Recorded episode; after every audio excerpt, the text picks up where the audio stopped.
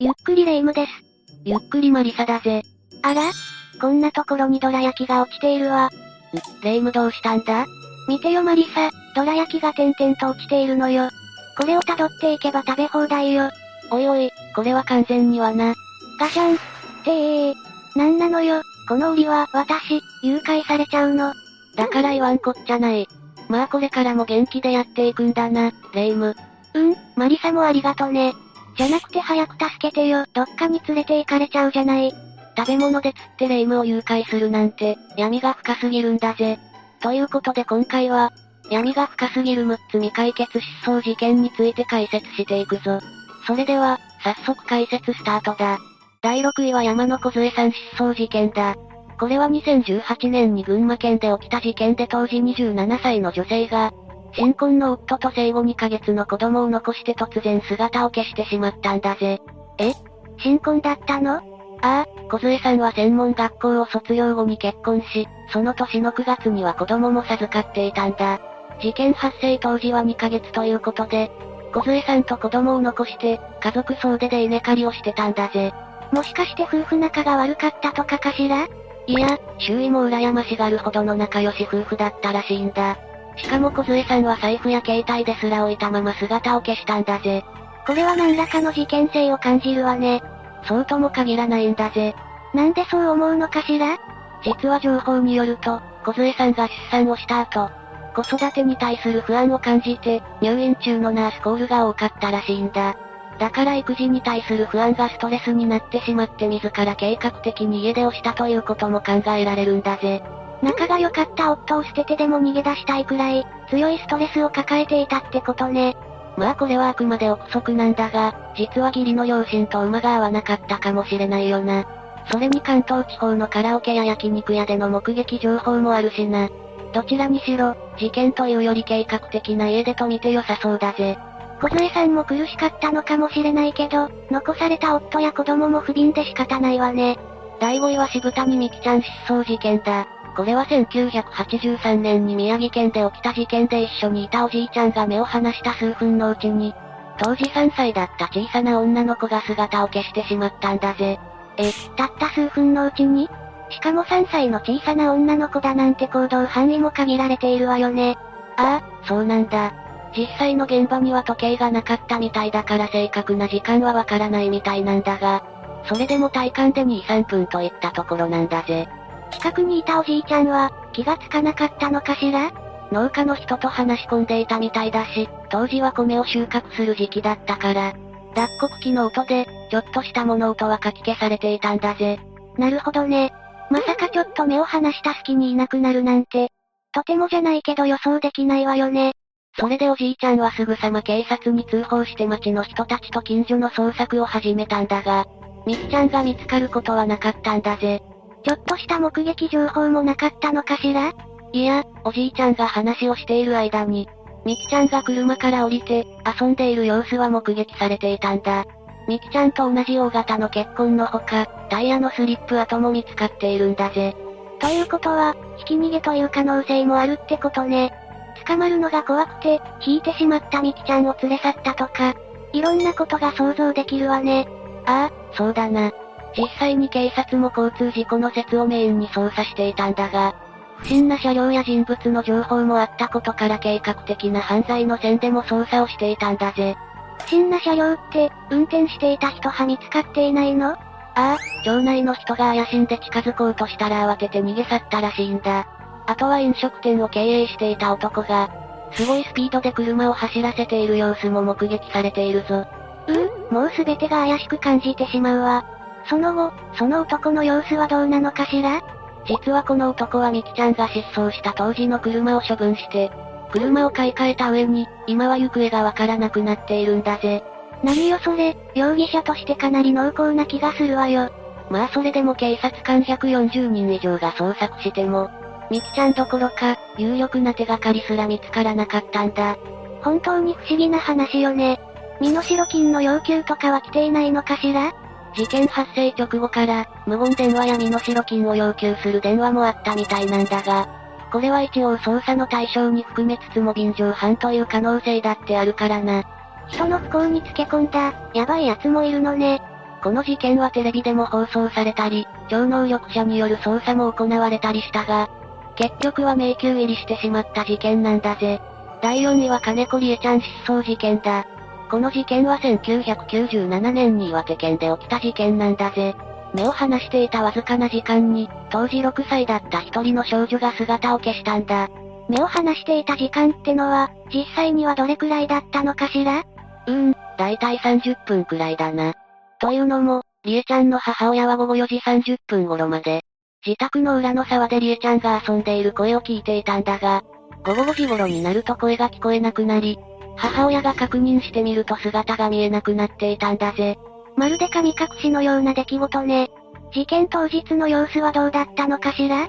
ああ、事件当日は父親と母親とりえちゃんの3人で午前8時頃から青森県に買い物に出かけていたんだぜ。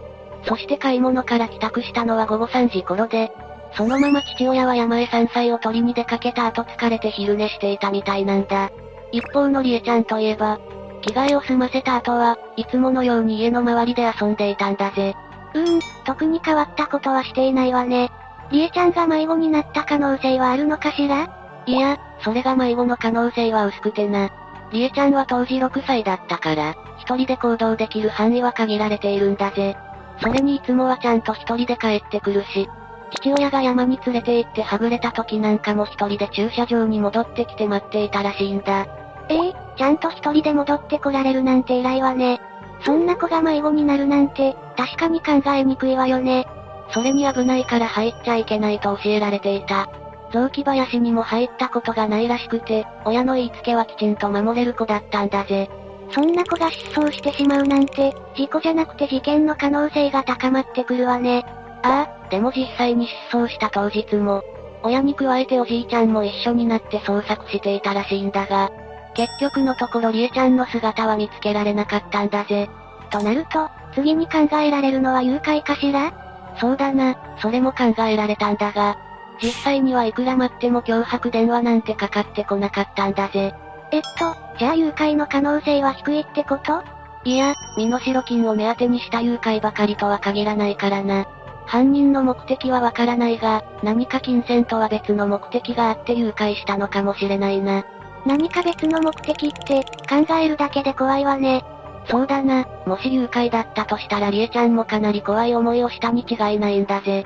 ちなみに不審者の目撃情報とかはないのかしら？うーん、ないわけじゃないんだがかなり少ないんだ。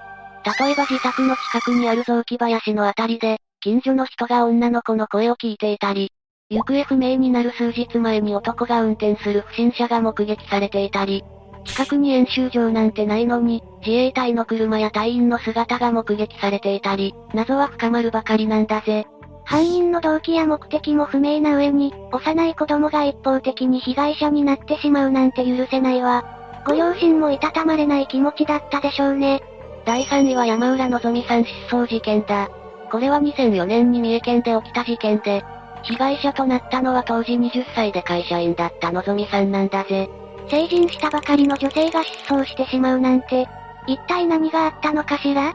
まずのぞみさんはいつも通りに会社に出社してそして同僚と一緒に昼食をとり、午後5時30分頃に高校時代の友人にメールを送ってから帰宅したはずなんだが、一向に家に戻ってくることはなかったんだぜ。そのメールはどんな内容だったのかしら？他愛もない内容で、今から帰ると書かれていたそうだ。なるほどね、特に怪しい点は感じられないわね。そして翌日の出社時間になっても姿を現さないのぞみさんを心配して、会社の上司が自宅へ電話したところ、失踪していることが発覚して、すぐさま警察に相談に行ったんだぜ。一体、帰宅途中ののぞみさんの身に何があったのかしらね。二人が電話しても県外で繋がらなかったらしいんだが、やっと折り返しの電話でのぞみさんと連絡が取れたらしいんだ。連絡が取れたのならよかったじゃない。あとは助けに行くだけね。そう思うかもしれないが、のぞみさん自身もどこにいるのかわからなかったみたいで、雪、トンネル、山、民家というキーワードだけは伝わったんだぜ。その情報をもとに、尺上湖方面を探してみるとのぞみさんが乗っていた車が見つかったんだ。え、もしかしてその車の中で、いや、車は見つかったんだがのぞみさん自身は見つからなかったんだ。警察官も400人体制で付近を捜索したんだが結局、発見には至らなかったんだぜ。車だけ残して、一体どこに行っちゃったのかしら？それが事件から約1年後に、車付近の山中で白骨遺体になっていたのぞみさんが発見されたんだぜ。え、あれだけ警察官が探しても見つからなかったのになんで？それがこの事件の不可解な点なんだ。それに白骨遺体は動物に荒らされた形跡はなかったし、車の近くには、後部座席のヘッドレストや座布団が置いてあったり、さらには付近には女性の B 型の血痕が残っていたりしたんだぜ。え、ちょっと待ってよ。どの情報も意味不明すぎてわけがわからないわよ。あとはのぞみさんから聞き出したキーワードから尺状を連想して、意外な速さで車を発見した父親も、怪しいといえば怪しいし、元暴力団幹部の上司も怪しいんだぜ。登場人物も当時の様子も、何もかもが怪しすぎて犯人の目星なんてつけられそうにないわね。霊夢の言う通りなんだぜ。いろんな説が浮上したものの、結局は決め手がなかったから。残念ながらこの事件は未解決となってしまったんだ。第2位は福山千秋さん失踪事件だ。これは1991年に大阪府で起きた事件で、当時高校3年生だった千秋さんは、アルバイト帰りに突然姿を消してしまったんだぜ。当日の千秋さんは一人で行動していたのかしら？いや、アルバイト先から友人と一緒に帰宅していたんだが、その友人と駅で別れて以来、失踪してしまったんだ。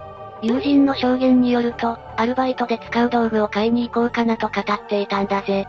一体どうしちゃったのかしら？道具を買いに行った先で、何か事件にでも巻き込まれたの？どこで姿を消したのかまではわからないが、いつも使っている自転車は駅に残されていたから、もしかしたら駅周辺で誘拐されてしまったのかもしれないんだぜ。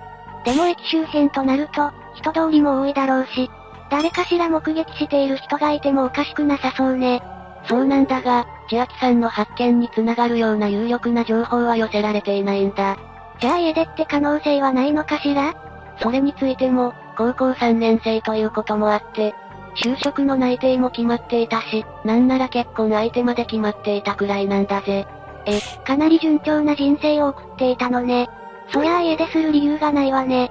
ああ、実際に千秋さんの母親も何もかもが順調だったから、家出する理由がないと語っているぞ。それから千秋さんの兄も協力して、チラシを配ったりしたんだが、それでも情報は集まらなかったんだぜ。何も手がかりがないとなると家族も不安だろうし、どうやって探せばいいのかわからないわね。そうだよな。でも失踪からしばらくの間、家に無言電話や不審な電話がかかってくるようになったんだ。怪しいわね。犯人からの要求ならまだしも、いたずらは本当に迷惑だわ。それに千秋さんは、北、線による拉致被害者である疑いが濃厚だから、特定失踪者リストにも名前が掲載されているんだぜ。え、国内じゃなくて国際的な事件だったのね。まあこれはあくまで可能性の話だけどな。もし拉致が本当なら、他の被害者も同じく一刻も早く生まれ育った日本に返してほしいよな。まったくよ、せめて健康でいることを祈るわ。第1位は小山仁くん失踪事件だ。これは1969年に長崎県で起きた事件で、当時14歳で中学2年生だった少年が、買い物に出かけたっきり行方をくらましてしまったんだぜ。ひとしくんはどんな子だったのかしら？学校では至って真面目な性格で、風紀委員を務めていたんだ。友人からも信頼も厚い高青年だったんだぜ。そんな真面目な子が突然帰ってこなくなるなんて、夜遊びとか家出の可能性は低そうね。ああ、その可能性は低いというかゼロだな。というのも、ひとしくんが失踪した日の夜、知らない男が家を訪ねてきて、ひとしくんに現金46万円を奪われたと言い出したんだぜ。ええー、明らかに怪しいじゃないの。早くその男を捕まえなさいよ。そう思うよな。そしてその翌日には、なんとひとしくんが差出人の手紙が届いたんだ。その手紙には人のお金を盗んだことに対する謝罪の気持ちが書かれていたらしく、普通じゃないと考えた家族が警察に相談し、大規模な捜索が行われたものの、結局見つかることはなくて、行方不明になってしまったんだぜ。その手紙には、他に何か書いてなかったの？書いてあるぞ。例えば、悪い友達に誘われて人のお金を盗んだとか、すぐに帰ってはビルから探さないでほしいという内容だな。もしこれが事実なら帰りづらい気持ちはあるかもしれないし、何より、普段は真面目な子が人のお金を盗んだというところが不思議よね。ああ、そうだよな。ただこの話には続きがあって、実はひとしくんにお金を盗まれたと言いに家を訪れた男は、実は数ヶ月前に仮出所したばかりの元犯罪者だったんだぜ。ますます怪しく来たわね。それに男はジャンパーに現金46万円を入れていたのを、少年二人にジャンパーごと盗まれたと語っているんだが、仮出所したばかりの男が大金を持っていること自体が謎なんだぜ。確かに、マリサの言う通りだわ。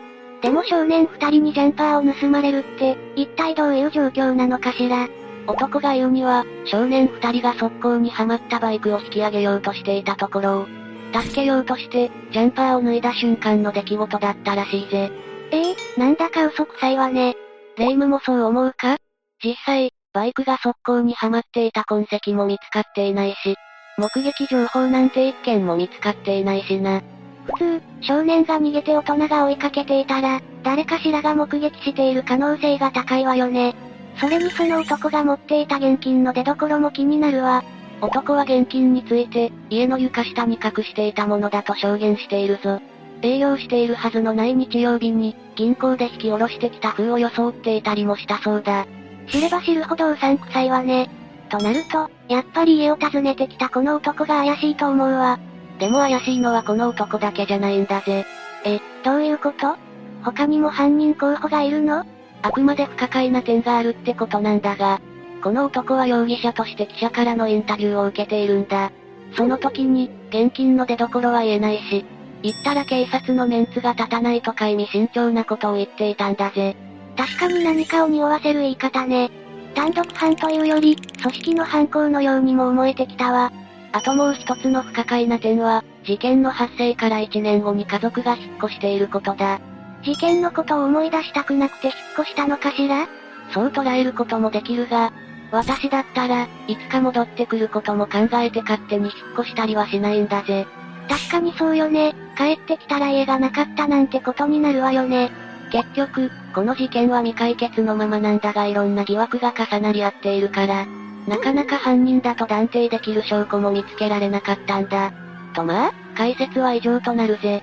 今回はどの被害者も、かなり不可解なことになっちゃっていたわね。不可解な点や不審な人物が多くて、もう全部が怪しく感じてしまったわ。目撃情報があれば、もしかしたら足取りを終えるかもしれないけど、突然姿を消されてしまっては、もはやどうしようもないんだぜ。せめて健康に生きていてほしいと思うわね。というか、私もさらわれないように注意しなきゃね。うーん、まあ食費も馬鹿にならないしその可能性はないんじゃないか？で、別にご飯で釣られたりしないんだからね。さてみんなは今回の話を聞いてどう感じただろうか？他にも、不可解な失踪事件やまるで神隠しのような気味の悪い事件を知ってるって人がいたら、コメントで教えてほしいわね。ということで今回はここまでにしよう。最後までご視聴ありがとうございました。